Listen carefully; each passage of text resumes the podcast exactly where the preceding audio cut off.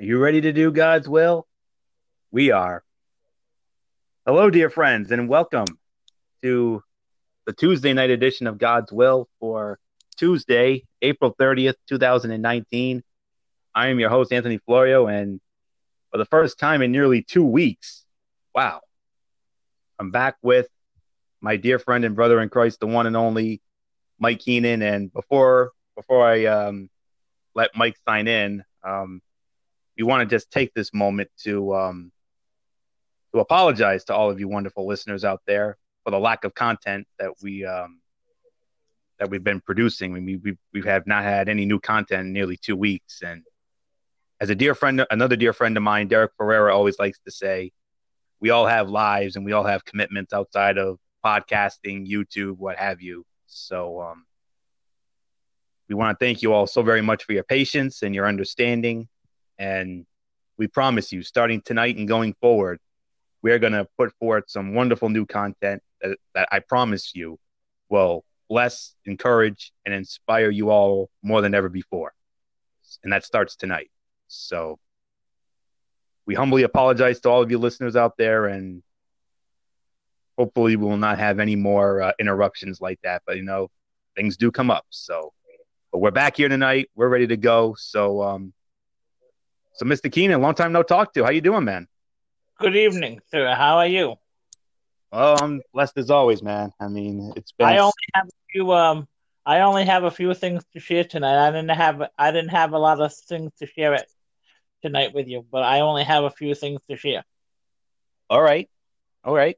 So, um, did you want to share those now, or did you want me to start? How do you want to do it? Go ahead. You start, and I finish. All right, that that makes sense. Um, even though we're on my channel, so um, all right. No, no, no, no, no, no. I'll no. I'll just share what I have to share real quick because I do have plans in a little bit, but I don't have plans right now. But I just figured I'd connect with you before before I take off again. Yes, yes, please. All I've been doing is taking off lately. All I've been doing is running. I haven't even had much time for myself. Yeah, you've been very busy. You know, you recently went back to work. Praise the Lord. So how's it going? You doing good? Yeah, I'm doing good, man. Uh, I'm blessed as always. You know, um, it's um, it's been very, uh, it's been so it's hard. Been very hectic lately. All these plans that I have. Yes, I know you. Uh, your your work commitments and plans with friends and family and. Okay, and... I got something to share with you right now. Yes. It says God's perspective in get perspective in your life what will really matter in in end your relationship with me rather i know you and me and if you know me. Another one that i have is hold on i'm finding it. I'm finding it. I just put them on as we were as we were setting up. Okay. Jeremiah 2911 for I know the plans I have for you, declares the Lord, plans to prosper you and oh my God, and wait to heaven you. Plans to give you hope and future. And that's what I have. Amen. Yes, yes, Lord. Uh, Jeremiah twenty nine eleven, definitely one of the most, um, one of the many iconic scriptures in the Bible of all time, and definitely one that you know I I use to encourage a lot of people out there. So yes, I am very glad you shared that. So um, well, um, of course, uh, over these last couple of weeks, um, we've um, during our hiatus um, I, have been to church. You know, I've had my, I've got uh, I have two weeks worth of uh, church bulletins. One for Easter. Dude, I'm sorry. Yeah, Easter resurrection. I didn't forget about you. Oh, I know. No, no, don't worry about it, man. It's all right. I mean, like Derek always says, so we all have lives and commitments outside of our podcasting and YouTube and all that. So no worries, man. I mean, not not a problem. Life life goes on. So, um, but anyways, um, I'm going to share with you the last two weeks of of Sunday morning church bulletins, and I'm sure that's going to make Mike feel better. I'm sure that's going to make you feel better, right? Yeah. Because I know how much I, you like the bulletins. I do feel better now that I'm talking to you for a minute. Praise God. So, um, I want to share with you the um the teaching from the Easter Sunday church bulletin. That goes like this: Easter is about light. Jesus came as light from the Father of lights into a world darkened by sin and death and his light shone especially at the resurrection. At his resurrection, his appearance was like lightning, and his garment as white as snow. Matthew 28. By his resurrection, he became the first to proclaim light both to the Jews and to the Gentiles. Acts 26. At the resurrection, the Father exalted Jesus as the light of the world, setting him high on a lampstand that cannot be hid. The light of the resurrection is the light of God's faithfulness. The God who said in the beginning, Let light come out of darkness, spoke again and brought Jesus the light from the darkness of death, and he has shown that same light in our hearts. The light of the resurrection demonstrates that God can be trusted in life and in death. He can be trusted in death, through death, after death. You have been called out of darkness into his marvelous light. That means that you will never face any darkness so deep, no trial so severe that it can blot out the light of the resurrection. Jesus said, I have come as light into the world so that everyone who believes in me will not remain in darkness. Light overcomes darkness. This doesn't only mean that God will bring light after your dark night. That is true. Joy does come in the morning, but resurrection faith also walks in the light even in the midst of darkness. So believe the one who raised Jesus from the dead and walk in the light. Trust him and believe that you still and always will walk in the light even while you are in the shadow. And that's the church the church bulletin teaching from Easter Sunday. Beautiful. Always is. And now the, the teaching from this past Sunday's church bulletin. You are what you think. The Bible says in Philippians 4 and 8, finally, brethren, whatever things are true, whatever things are noble, whatever things are just, whatever things are pure, whatever things are lovely, whatever things are of good report, if there is any virtue, and if there is anything praiseworthy, meditate on these things. Did you know your thoughts are powerful and can restructure your brain? In the past, scientists believed that our brains were static until they stumbled upon neuroplasticity. Neuroplasticity is the brain's ability to change and adapt throughout the course of our lives. Every single thought produces a chemical change in your brain. That chemical change can have a lasting impact on your brain structure.